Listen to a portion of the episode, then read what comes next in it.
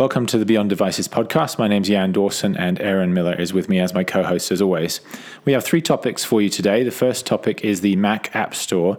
And there's been something of a, an issue with the Mac App Store over the past 10 days or so. First emerged last week, uh, where a number of apps that have been downloaded from the store stopped working properly, uh, throwing up various error messages. And Apple's finally addressed that today, Wednesday, the day that we're recording this. But we'll talk a little bit about what's happened there and then use that as a jumping off point for talking about issues around the Mac App Store in general.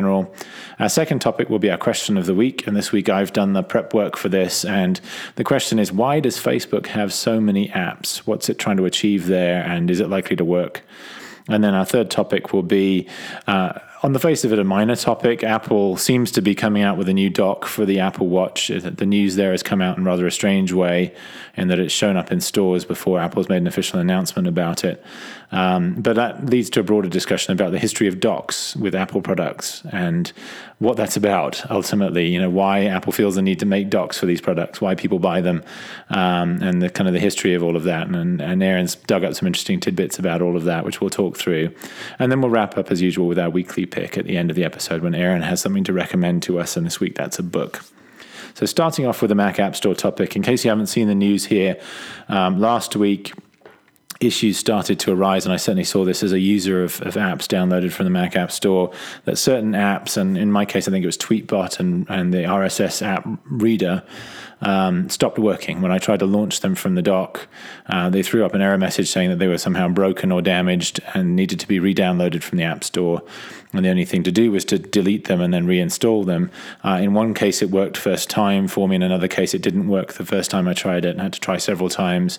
Um, and you know, I started wondering if I had some issue or corruption issue or something on my computer, but it quickly became clear that many people were having similar issues. Um, and from what developers were saying, it seemed there was a lapsed certificate of some kind. It seemed it was the fifth year anniversary of the App Store for the Mac, and uh, that had caused uh, the original certificate to lapse. Um, and that was causing the problems. And, and for basically a week, Apple didn't say anything about this publicly. They talked to, they responded to individuals online in, in various support forums and actually suggested the somewhat bizarre step of leaving reviews on apps.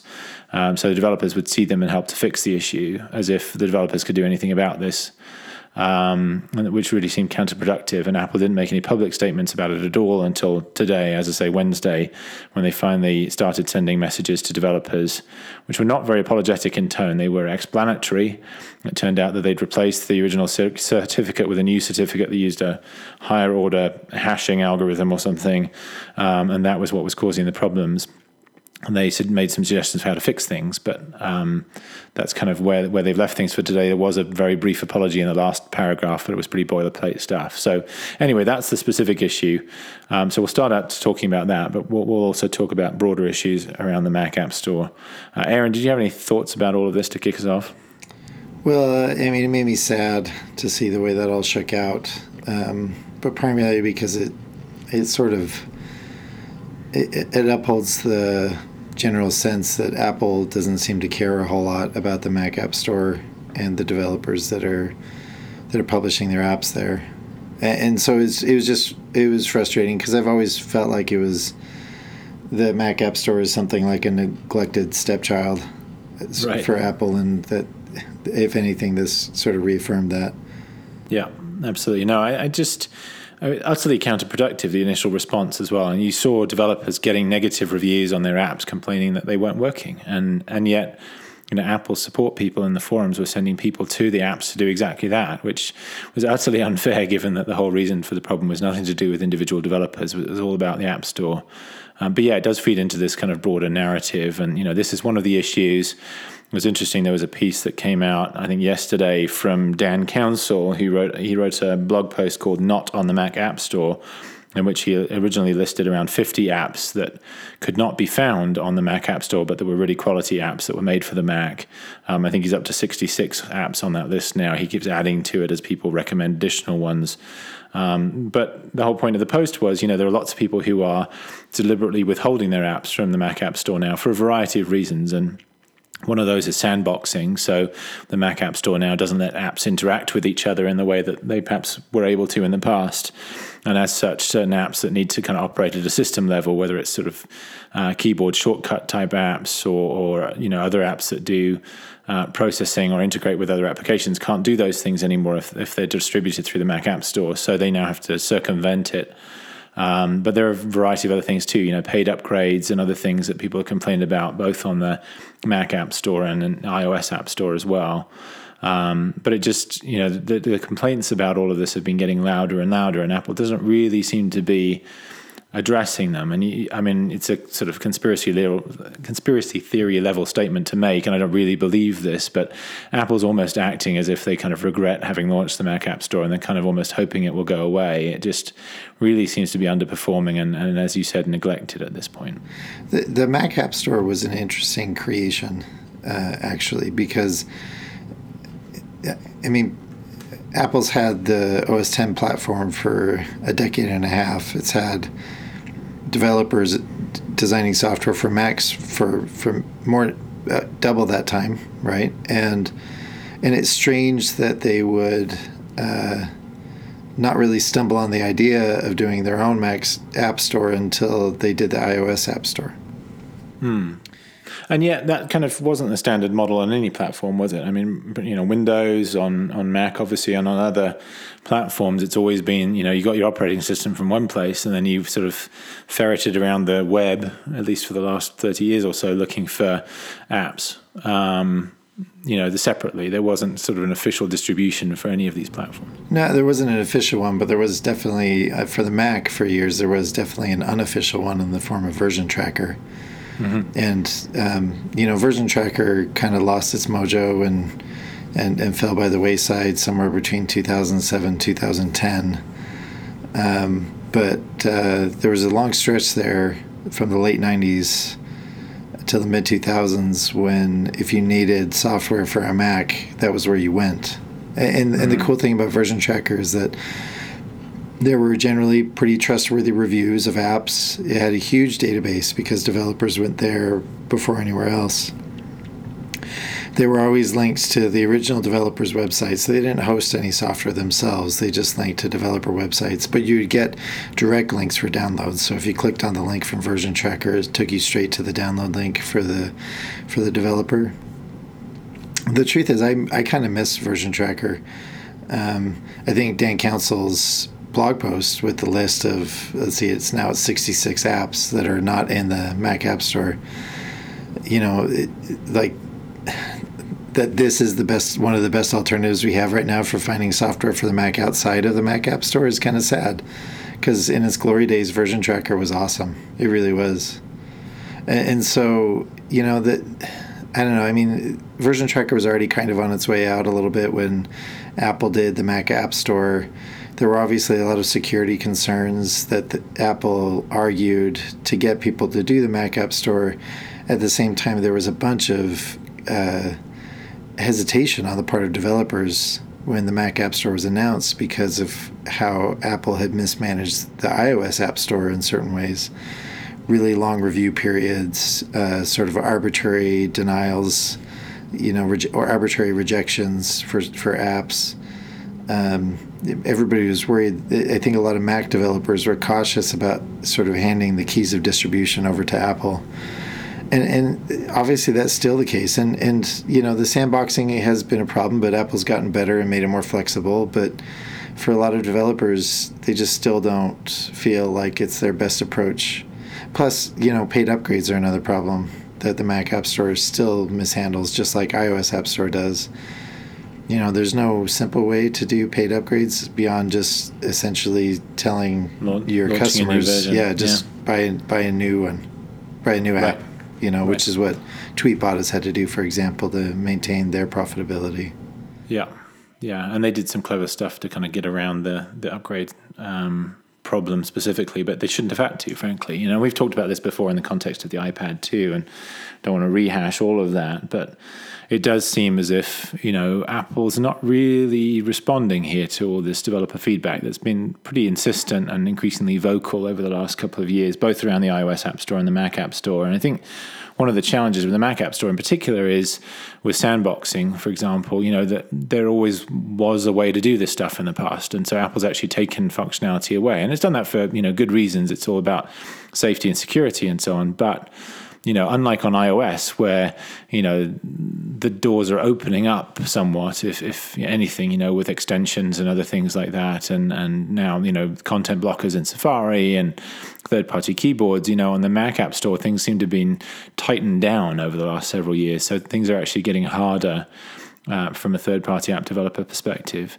I, I, wonder about what this does to the average consumer. I mean, you mentioned version tracker, and certainly for you know your sort of hardcore Mac users over you know the last 15 years or so, um, you know, things like that would have been familiar. But for your sort of brand new Mac user, especially one coming from another platform, the the presence of an app store, especially if they're familiar with you know iPhones or even Android phones, is sort of comforting. You know, that's where you go to get trustworthy apps and so on. So, you know, as the Mac App Store struggles, you know, if it eventually goes away or if it just becomes less relevant, what is the everyday consumer going to do? Where are they going to go? You know, I mean, these lists like Dan Counsell's list might be a starting point, but how would you even come across that if you're, you know, a student going to university with your first MacBook or whatever? Um, how do you find that stuff? How do you know which of those things to trust? How do you know which of them the best? You know, the, the advantage of a single official source is you know, you know, if it's at least in theory, and this is part of the problem is it's not true in practice, but at least in theory, if it works the way the iOS App Store does, you know, that's where all the good stuff is. You know, you can trust it that it works properly, that um, you can rely on it, that it's been vetted, it's not going to have a virus in it, it's not going to try to hijack your computer.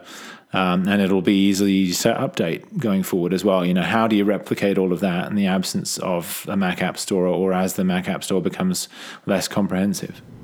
Right. And, and that's why, you know, I, I can totally, I can still picture Apple turning around on this.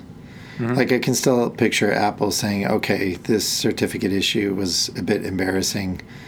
We need to finally get around to taking care of this problem. I, I'm not optimistic that's going to happen, but I don't think it's outside the realm of possibility.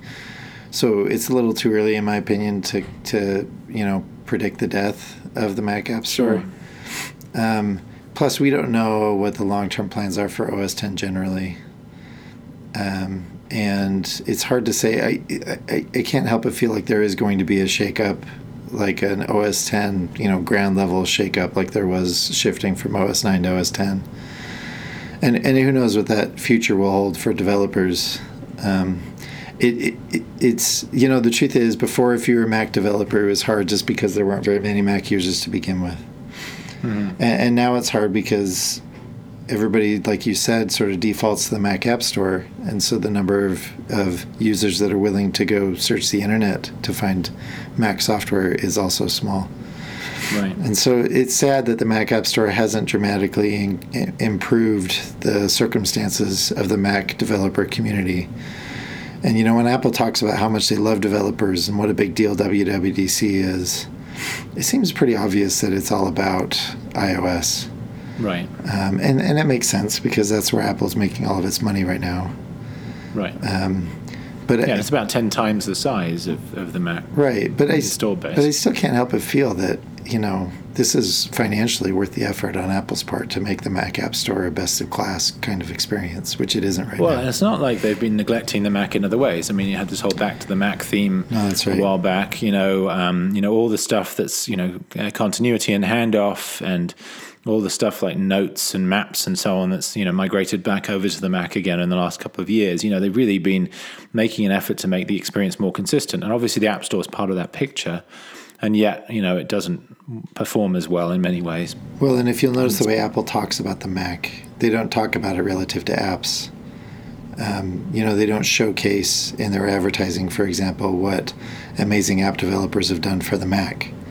They mm do that all the time with, with iOS, but they don't do it with the Mac. They don't talk about, you know, oh, here's something amazing that you can do on your Mac thanks to this third party developer. Um, which to me is a strange omission because there's really cool stuff out there that you can do mm-hmm. on the Mac that you can't do on iOS.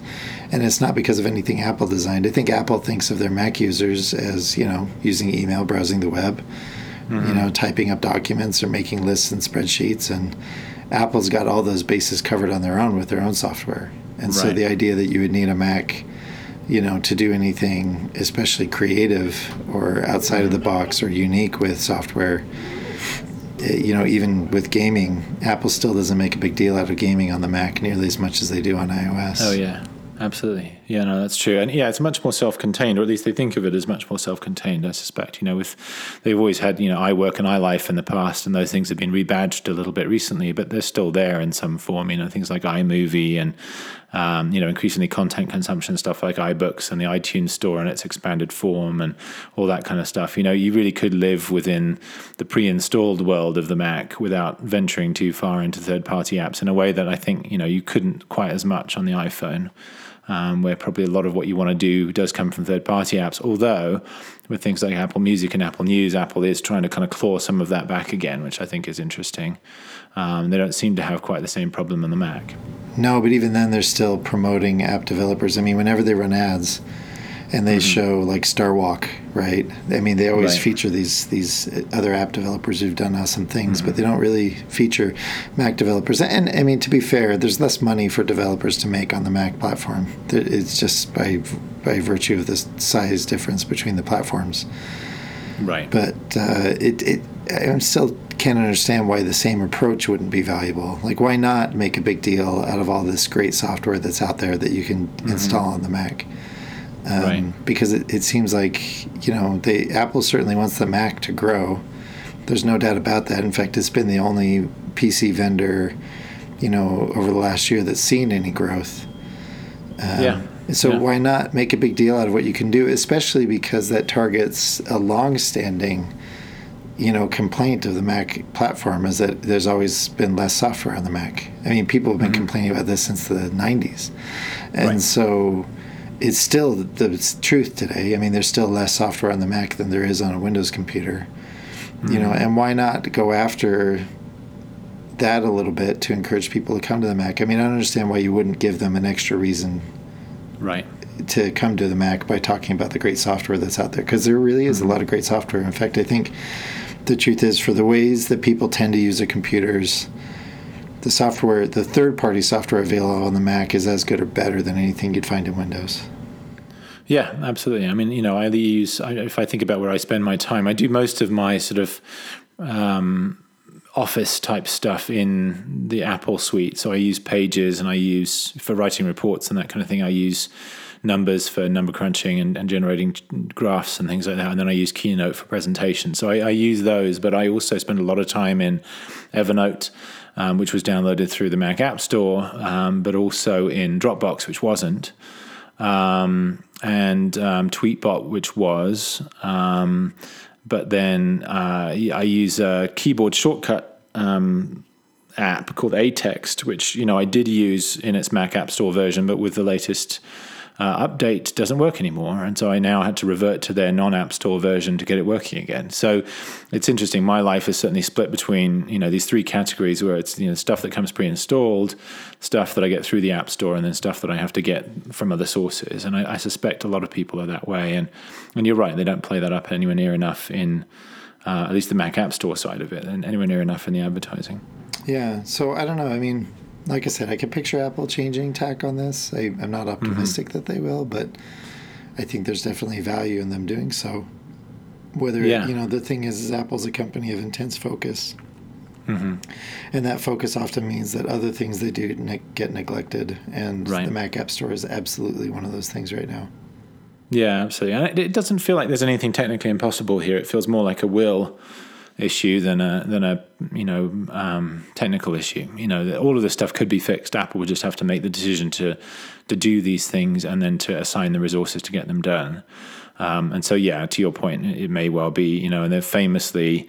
Um, always, you know, employees are constrained in terms of what they can work on and how many employees they even have to work on things. And, and being assigned to one project means, by definition, you're not assigned to a different one. And um, so things get left behind. But you know, this does feel like it's important enough to merit the kind of investment and resources it needs to to get it up to par. A- Apple will make that decision on what a difference it will make in five years, not in the next year or 2 mm-hmm. it, yeah, and to your point, if they're working on some other long long term strategy for OS 10 or whatever that becomes, Mac OS, um, then perhaps you know that's why they're kind of putting this on the back burner for now. Perhaps they have other intentions for it yeah. down the road. I've seen this repeatedly. I remember when iMovie got updated and they stripped out the the menu connection between iMovie and iDVD.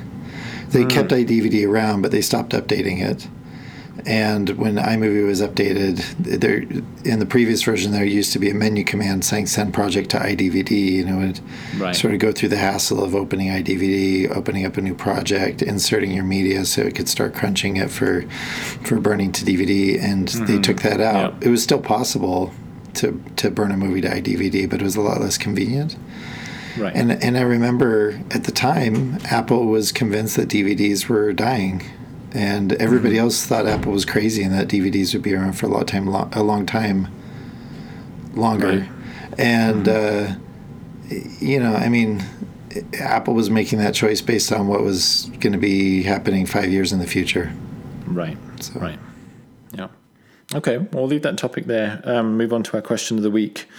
Um, and this week I've done the prep work, and anybody listening for the first time, our question of the week is where we take it in turns to research a topic and then um, try to answer one big question. And oftentimes we do that by answering several smaller questions. And this week the, the topic is Facebook, and the question is um, why does Facebook have so many apps, and what's what's the strategy behind that? So yeah, and that's an interesting question because I've wondered this myself.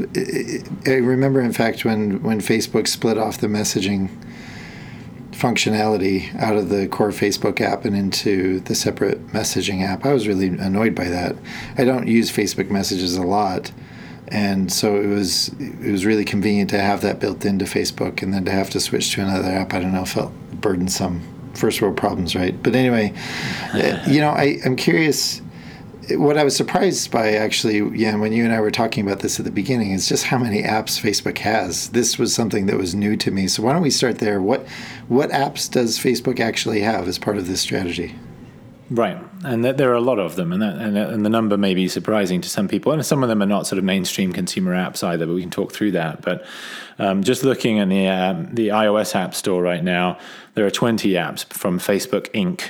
Um, and uh, that doesn't include um, two apps that are originally created by other companies now owned by Facebook. So it doesn't include Instagram, it doesn't include WhatsApp, both of which were created independently and then acquired by Facebook down the line. But you've got the core Facebook app and the Messenger app that were split out from it uh, a while back. Um, you've got the Facebook Pages Manager. So if you run a page on Facebook, you've got a separate app for managing your page. Uh, they launched a news app called Paper, um, I think sometime very early this year or sometime last year. There's a groups app. So if you're part of a Facebook group and you want to manage that, um, there's uh, Notify, which was the newest one that they just launched last week, which is a notifications app. They've got Slingshot, which is for um, taking and sharing photos and videos. Um, you've got stickers for Messenger. You've got um, something called Strobe for Messenger, um, Selfied for Messenger. These are all little plugins that can plug into the Messenger application. Um, there's uh, Riff, which is about collaborative video editing, um, and various others as well. So, you know, there's a whole bunch of them. I think the most mainstream and familiar ones would be the Facebook and Messenger apps. Paper was a sort of a mainstream consumer one as well. And Notify, as I say, is the newest one. And then Instagram and WhatsApp, which, again, were created separately but are now owned by Facebook as well. So so so why this approach? I mean, why not just keep everything in one app, or at least as much as is reasonable? I I can understand why they don't integrate Instagram into the main Facebook app, but why split off messages, for example? Uh, Paper, I remember being really popular at first, and a lot of people really liked it, but I don't have the impression that very many people are using it anymore. So what's what's the rationale behind this approach of so many different apps? Yeah, I think there's a couple of things behind it. I think one is there's a certain amount of experimentation, and I think paper is probably a good example of that sort of experimentation approach. You know, the design there was great, the user interface was really uh, very tasteful. Actually, a lot of people said they liked it better than their Facebook app itself, but it really doesn't seem to have gone anywhere. And part of the reason was it kind of duplicated a lot of the functionality, but also lost some of the functionality, and people were just accustomed to using the main Facebook app. I think with Messenger, the reason they split that out was twofold. I think one is messaging's become a thing in its own right, and you don't want to have to dive into an app that's mostly about something else in order to integrate to engage in messaging. You want it to be a dedicated app where you just have your list of friends and you can easily dip in and out of that. And so I think that was one reason for it. The other was there are people out there who want to use Facebook Messenger but don't actually want to use the core Facebook experience. And so separating it out also allows those people to continue to be Facebook users without necessarily having to use the Facebook app, and and you know the the Facebook core experience may not be that attractive to somebody, but the messaging aspects might be, and so this allows them to use it without all the clutter. There's an analogy there to Apple Music when it launched. You know, it took an app that was already pretty fully featured and then added in streaming and recommendations and radio and all the rest of that into it.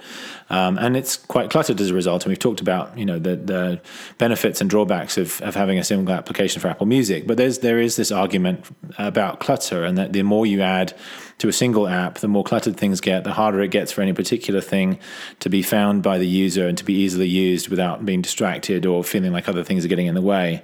But the other reason I think why Facebook's creating all these applications is um, strategic um, in that you know, Facebook has kind of got to where it is today by being really good at certain things. Um, but its currency ultimately is attention.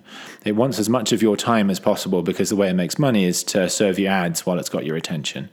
Um, and the core Facebook experience has evolved over time, but it's ultimately still mostly about things shared by your friends that you then consume when you dip in and out of the app. And so many of these other things that they've done are attempts to kind of capture more of your attention for more time and to capture more of your other types of activities. And in some ways, it's as if Facebook's trying to recreate the position that, say, iOS or Android or Windows occupy in our minds, where it's almost like an operating system and it has many of the same features as an operating system. And I've referred to it as a meta operating system um, because it's not a true operating system Interestingly, Facebook has tried that too. So a couple of years ago, they launched a phone in partnership with I think HTC, um, which was called the Facebook phone, and the whole idea was it was a very Facebook-centric experience uh, on a phone. So the whole phone was kind of geared around Facebook and, and Facebook first, and so on. It was a total flop.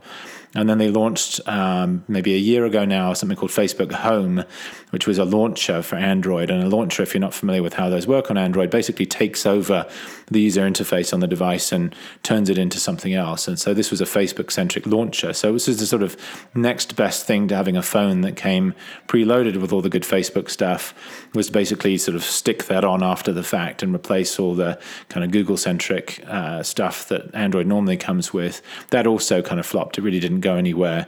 Um, and so I think you know what we're seeing now is this third phase of Facebook trying to create something that goes beyond just a single app. That's really like an ecosystem. Um, and you've seen them do things like with Messenger now. There's sort of an app store within Messenger where you can get third-party applications that plug into it for you know easily sending gifts to your friends, for example, or uh, clips from sports, um, you know, from football games or baseball games, whatever you might want to insert in there. Um, so they've got sort of an app store of, of some sort. They've got this Notify app they launched last week, which is about notifications from third party news websites and other websites. So, you know, the notification layer from an operating system basically now happening within Facebook's world. Um, so, you know, lots of ways in which they're basically replicating that. And I think that's all about capturing more of your attention and I think the other thing it's about is that, you know, there's only so much stuff that your friends are going to share in the course of a given day, and even less of that stuff that's actually going to be interesting and relevant to you and going to want to make you spend time there. And Facebook over the last several years has had this algorithm that's filtered what you see from your friends based on what you're most likely to engage with. And so if it wants to grow your attention span, you know, keep you longer on the service and using it for more time during the day, it also has to open up to other sources of content than just what your friends have shared. And so it now has a videos tab, for example, that's experimenting with in the core Facebook experience where it will show you videos that haven't been shared by your friends. Um, this Notify app is a way to get you consume news and stuff like that within their browser, within the app. So again, they're keeping you within their world. But again, now it's content that hasn't been explicitly shared by your friends. So I think that kind of capturing more of your attention and then serving up content that hasn't been shared by your friends, I think those are the two key things that are behind this sort of proliferation of apps from Facebook. So I, so I mean, is this strategy working? Is the question. I, I, mean, for example, we talked about paper and how it was really cool right. and, and people really enjoyed it, but then the experiment sort of the, the, the excitement wore off and people were done with it and migrated back to the original core Facebook app. So, so the question is, do you think this strategy is really working? Yeah, I think it's up in the air still at this point. I think it has worked in some cases. You know, splitting off Messenger really made a lot of people unhappy when it first happened, and people complained a lot about it. But the reality is that you know, Facebook's the most used app on, on many people's phones around the world, and Facebook Messenger is now also, you know, in the top 10. Certainly in the US, it's in the top 10 in terms of most used mobile apps, uh, and the numbers keep climbing. And so, you know, that's really been validated. You know, that was a good decision to split that off. People are using both applications now. And so Facebook's capturing time from its users in two different places. They acquired Instagram, um, and that's, you know, also in the top 10. And among teenagers, it's in some cases displaced Facebook as the most used application, along with Snapchat, which obviously Facebook tried to acquire but failed. Um, WhatsApp in Asia, in particular, is very popular in a number of countries where Facebook itself isn't as popular. And so, again, capturing more of that attention either by launching or acquiring new applications is is working in some cases. But you know, Paper that you mentioned is a good example of where it hasn't worked. That was an experiment that didn't really work. Obviously, Facebook Home that launcher that they had for Android didn't really pan out either. So Facebook's a company, their, their slogan internally used to be move fast and break things. Um, and there was this sort of very much an experimentation mentality of, you know, kind of get stuff out the door, see if it works, keep, you know, fixing it. And if it breaks and fix it again. And, you know, they've, they actually shifted slightly away from that now. They have a slightly different slogan um, internally for their developers. But the mentality is still there of trying a lot of different stuff and seeing what sticks. And Google's definitely done the same kind of thing as well. And I think with Facebook, the best way to summarize it is some of it's worked, some of it hasn't. And that's likely to continue to be the case going forward. Some of this stuff will work. I really don't know if Notify is going to work. That, as I said, the strategic rationale behind that makes a lot of sense. I'm not sure that the user appeal is really there.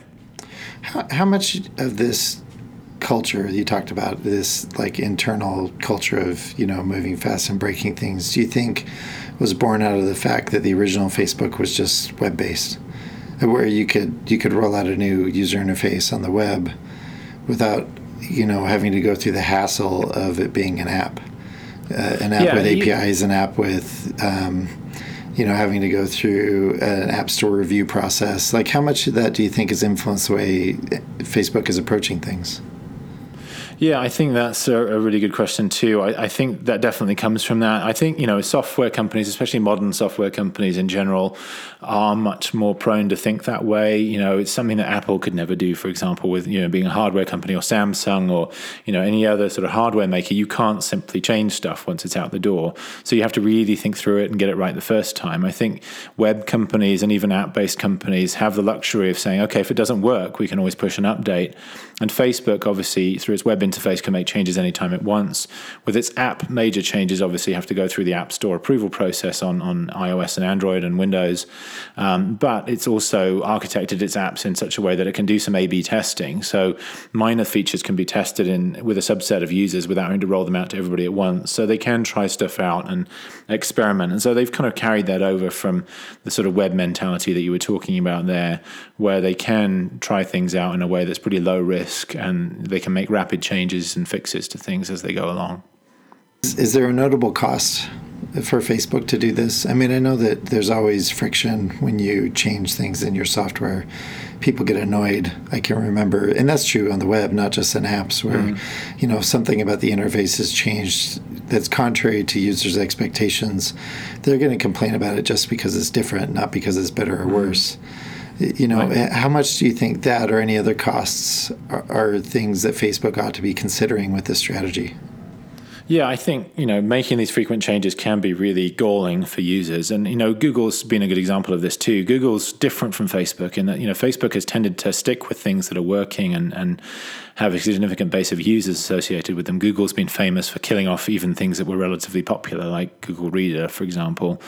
Um, Facebook hasn't done that so much. And, you know, the 20 apps that I mentioned at the beginning of this conversation, you know, they're still around, even though some of them really aren't used very much. Um, and so that's kind of testament to the fact that Facebook tends to let, this stuff stick around, even if it doesn't seem to be working all that well. But yeah, anytime you make changes, you're going to have people who don't like them. And when your user base is one and a half billion people, you know, even if 1% of users doesn't like them, that's 15 million people. So, um, you know, just the sheer size of the user base means there's always going to be somebody who's unhappy about it. But the reality is, Facebook kind of has a monopoly on what Facebook does. And, you know, even if it makes these changes, where are people going to go? You know, they're not going to go to Google Plus, which has just reinvented itself again this week. Um, you know, they're obviously not going to go back to MySpace or any number of these other things that they've used in the past. Your friends are on Facebook in all likelihood, and especially if you live in the US or Western Europe or many other markets around the world. Um, and you there isn't really anywhere else you can go. And so, from that perspective, they're fairly safe with this approach. And they, they do introduce big changes quite carefully. Um, so, when they first introduced advertising uh, on the mobile app, for example, they did it very carefully, very slowly. Uh, and you know, with Instagram, they've done the same thing. With WhatsApp, they're not even touching that side of things yet. So, you know, they do do things, these things very carefully. Um, so the, the, mentality and the culture of moving fast and breaking things is is more of a developer mentality than it is something that's necessarily customer facing. They're still quite careful about what they do there, and I think that's really smart of them. Well, thanks. That's fascinating. It'll be interesting to watch how Facebook. Uh, deals with the fact that apps are becoming the standard now, that web is reducing, you know, in its share of use because of smartphones and tablets. Um, it'll be interesting to see how their app strategy continues to adapt, which I think we can yeah, assume uh, that it will. absolutely, I think it will. I think you're right about that. Well, third topic today is about docks. Um, so, as in docks for Apple products specifically. And, and, the trigger for this conversation this week is that, um, in, in a strange way, various images and things have leaked out of a new dock for the Apple Watch from Apple. Um, they started to surface, I think, on a German blog earlier in the week, and now um, this dock is apparently on shelves in an Apple store. And I, I, still haven't seen an official announcement from Apple about this. I don't know if you have. Um, but uh, it's a new dock uh, that holds your Apple Watch in a way that's you know seems designed to be sort of a nightstand type scenario. Um, you know, obviously the original the, the, Apple Watch doesn't ship with a dock; it ships with this cable and this um, charger um, that's magnetic and sticks to the back of the watch. Um, the watch, you know, does sort of stand up on its side and already has in, in Watch OS 2 a nightstand mode that works perfectly fine, even if you just lay it on its side while it's charging with the cable. Um, so this kind of raises the question of, you know, why does Apple feel the need to release a dock for uh, the Apple Watch? There are various third-party ones out there already, and it, also raises the broader question of um, you know, what is it with Apple products and docks anyway? Um, you know, many other products don't have or feel the need for docks, and yet, you know, Apple often does release them for various products, especially early on. So, Aaron, why don't you kick us off here on this discussion? Well, it's time for another history lesson. We talked about VersionTracker, and we're going back to the same era by talking about iPods with docks. What a lot of people don't know or remember about Apple is that so when the original iPod shipped, it had a FireWire connector in it, which meant you had to plug a FireWire cable in. This was primarily because FireWire was so fast, so it made it really quick to fill up your iPod with music. The problem was that FireWire cables were expensive. FireWire as a connection was not popular at all in Windows, uh, in the Windows world, and so Apple had a problem that if they wanted Windows users to buy iPods, they'd have to get a Mac with FireWire. And so Apple eventually released a version of the iPod that was called the iPod with dock connector that's how Apple still refers to it in its in its iPod genealogy. And the reason it was called that is because the way you connected your iPod to your computer was through a dock, not a cable. Uh, obviously, there's a cable running off the back of the dock that connected to the USB port on your computer. Or you could uh, do the same thing with a FireWire cable. But the point was is that this was when the 30-pin connector was introduced, was with this iPod with dock connector, and it was a dock. It wasn't a cable you actually had this piece, you know, this shaped piece of plastic where the iPod sort of slotted in and connected to the 30 pin connector. And I remember, in fact, when Apple stopped shipping the dock because I thought they were cheaping out on, you know, for iPod purchasers where you just got the cable instead of actually having a dock. This, I, I wonder. I mean, it's hard to say what influence this had, but it seemed to create a legacy of sorts where internally Apple feels that they have to have a dock for everything that they make. I mean, obviously not for laptops, but for everything else, for tablets, for for iPhones, for iPods, and for uh, now the Apple Watch. Apple feels like they have to make a dock for everything. Yeah, have you ever used them? So I've used different docks at different points. Um, I had an iPod with a dock connector, so I used the dock, and I liked having a dock. Like I said, I, felt like Apple was was going cheap by not shipping docks anymore. Um, when I switched to the iPhone, I didn't have a dock for a long time. Uh, in fact, I think I bought one and never used it. Same thing with an iPad 2. I bought an Apple dock for the iPad 2. And that was where I thought it would be legitimately useful because being able to stand up an iPad on a desk without having to hold it would be nice to use it as you know a second screen for stuff. I ended up not using that at all either because I bought a case, like a, a shell case for the back of my iPad, and and it didn't. It made it so that the dock wouldn't fit the iPad anymore. Um, right. Yeah. I don't think I've ever used any of the docks. I think I might have had, I might have had a keyboard dock for the original iPad. I think that might be the one exception. So, um, because it kind of propped up your iPad while you use the keyboard, which was kind of nice. So you could use it in um, portrait mode uh, rather than using it with a case, in which you can only really prop it up in landscape mode. So that was helpful. Um, but uh, other than that, I don't think I've ever really used them. But it sort of kind of wonder is part of the reason for the dock to kind of put your Apple product prominently on display? Is that kind of the idea? It's sort of part of the conspicuous consumption. You know, with an iPod, while it's plugged in, do you really need to have it propped up so you could see it better? Would it not work just as well, kind of lying on the desk or whatever in front of you? I'll be totally honest. I this I don't know why Apple does it. I think it's a weird obsession that some designer, maybe Jony Ive has.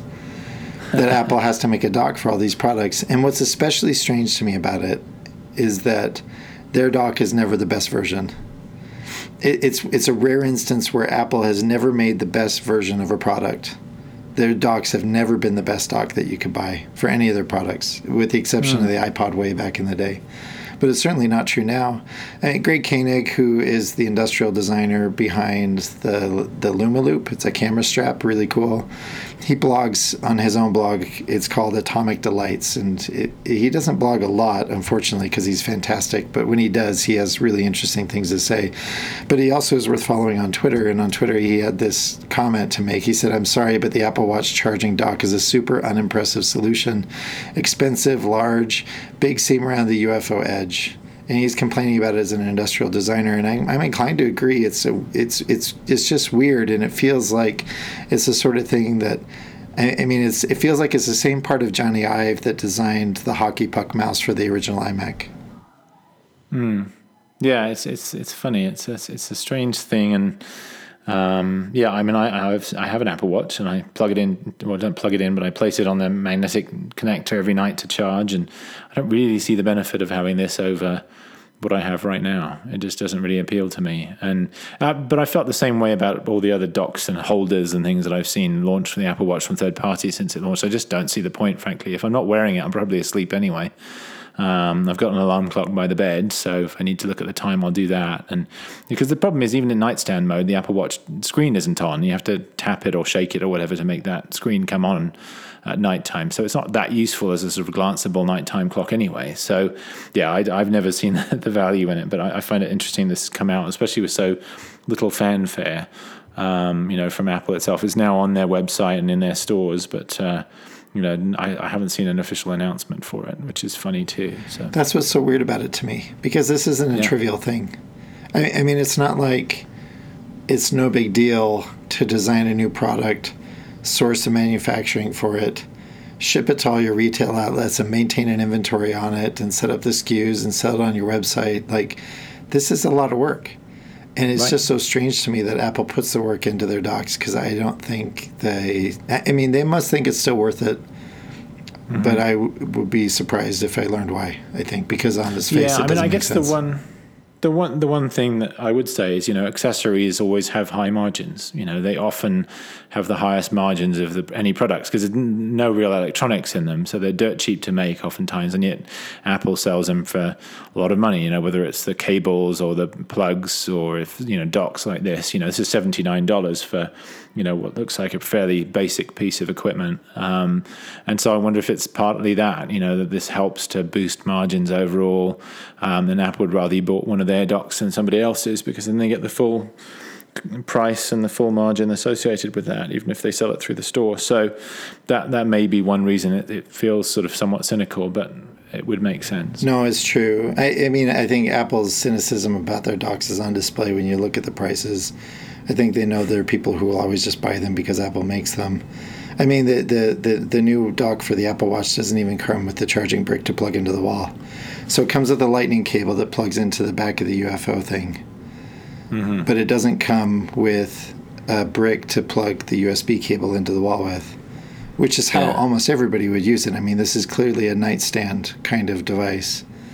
Right. And the, and so unless you're bringing your own charging brick to it, maybe the one you got originally with your Apple Watch, then yes, you're not going to have presumably most people would, but yeah, it's not going to work as a second charger because it's not sort of a complete solution. Well, that's what's strange about it is because if this is in mm. your nightstand and you have to use the charging brick that came with your Apple Watch, that mm means you need to find some other way to plug in the cable that came with your watch, either into your computer right. or buy another brick. And and that you know again is just it, it, it's an omission that really I think speaks to your point about these being really high margin products for Apple. They right. didn't even bother to put the yeah. charging brick in.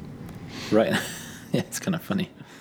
All right. Well, we'll leave that there. Um, interesting uh, sort of discussion of the history there, as well as kind of this specific product. Um, we'll wrap up with our weekly pick, and it's Aaron's turn this week, and he has a book to recommend for us. I do. It's it's based. So I teach, um, among other things, here. I teach a communications class for master's students in public administration, and we make a big deal of how they write. Uh, the truth is, you know, it seems like people's writing abilities are going down instead of up and, uh, and, and ironically, I think a lot of the reasons people write poorly has to do with their high school and university educations. Um, people are taught to write very academically. You know, when you're in high school, you're taught, okay, I have to write at least five pages. Um, and then when you get into college, you're taught to use the passive voice like crazy because that's what smart people sound like. And mm-hmm. and it's funny because when I get these graduate students, I have to beat all that out of them. and I do it. I do it because it's important for communication. Um, you can't you can't write a lot and be nearly as effective as if you can write little. And the, the same is true of things like passive voice. And, and I teach students that they need to kind of strip all that out and write more like they did when they were in fourth grade. And so, in the spirit of that, and also I make this point to them that writing is their craft the, the majority of what they do professionally will be writing, and it'll be writing simple things like emails.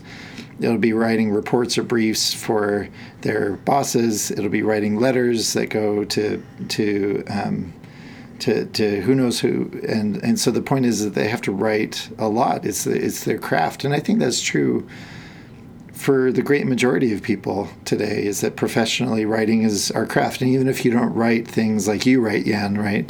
I mean, you write for public consumption on your blog, but you also write reports for your clients all the time. Right. And, and you're an excellent writer and you're good at keeping your language spare and simple and direct and clean. And so, in the spirit of that, uh, I, I want to recommend a book. It's called On Writing Well. It's written by a guy named William Zinsser, who was a journalist for most of his career. This book is uh, sort of one of the old standbys that a lot of people don't know about. Um, I think when most people are thinking of a book on writing, they think of like Elements of Style by Strunk and White. Right. Um, this is a book about writing nonfiction, so if you're interested in becoming a better fiction writer, you know you'd have things to learn from this book, but it wouldn't be the essence of what you'd need. Um, right. But what I really like about Zinsser's approach is he talks about essentially writing as a transaction.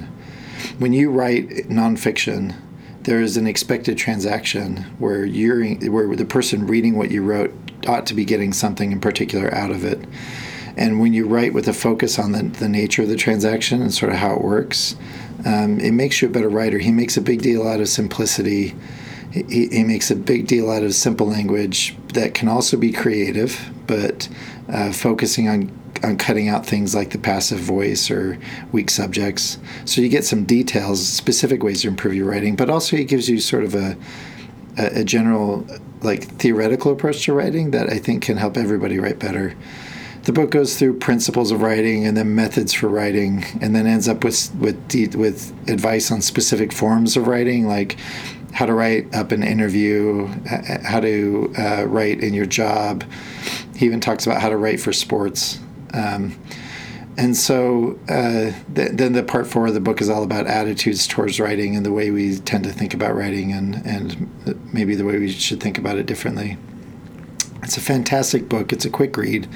You can find it on Amazon. It's available for the Kindle. It's available on iBooks because it's one of those books that's been around forever. It's also relatively inexpensive. And so if you if if writing is part of your craft and and odds are it is, even if you're just writing emails, if writing is part of your craft, then this is a book you should read. Great. And it's on Writing Well, William Zinsser, and that's Z I N S E R. Right. Okay, great. Well, thanks, Aaron. We'll wrap up there. Thanks for being with us as always. We'll put relevant links on the website as we always do at podcast.beyonddevices, and we'll be with you again next week. Thanks.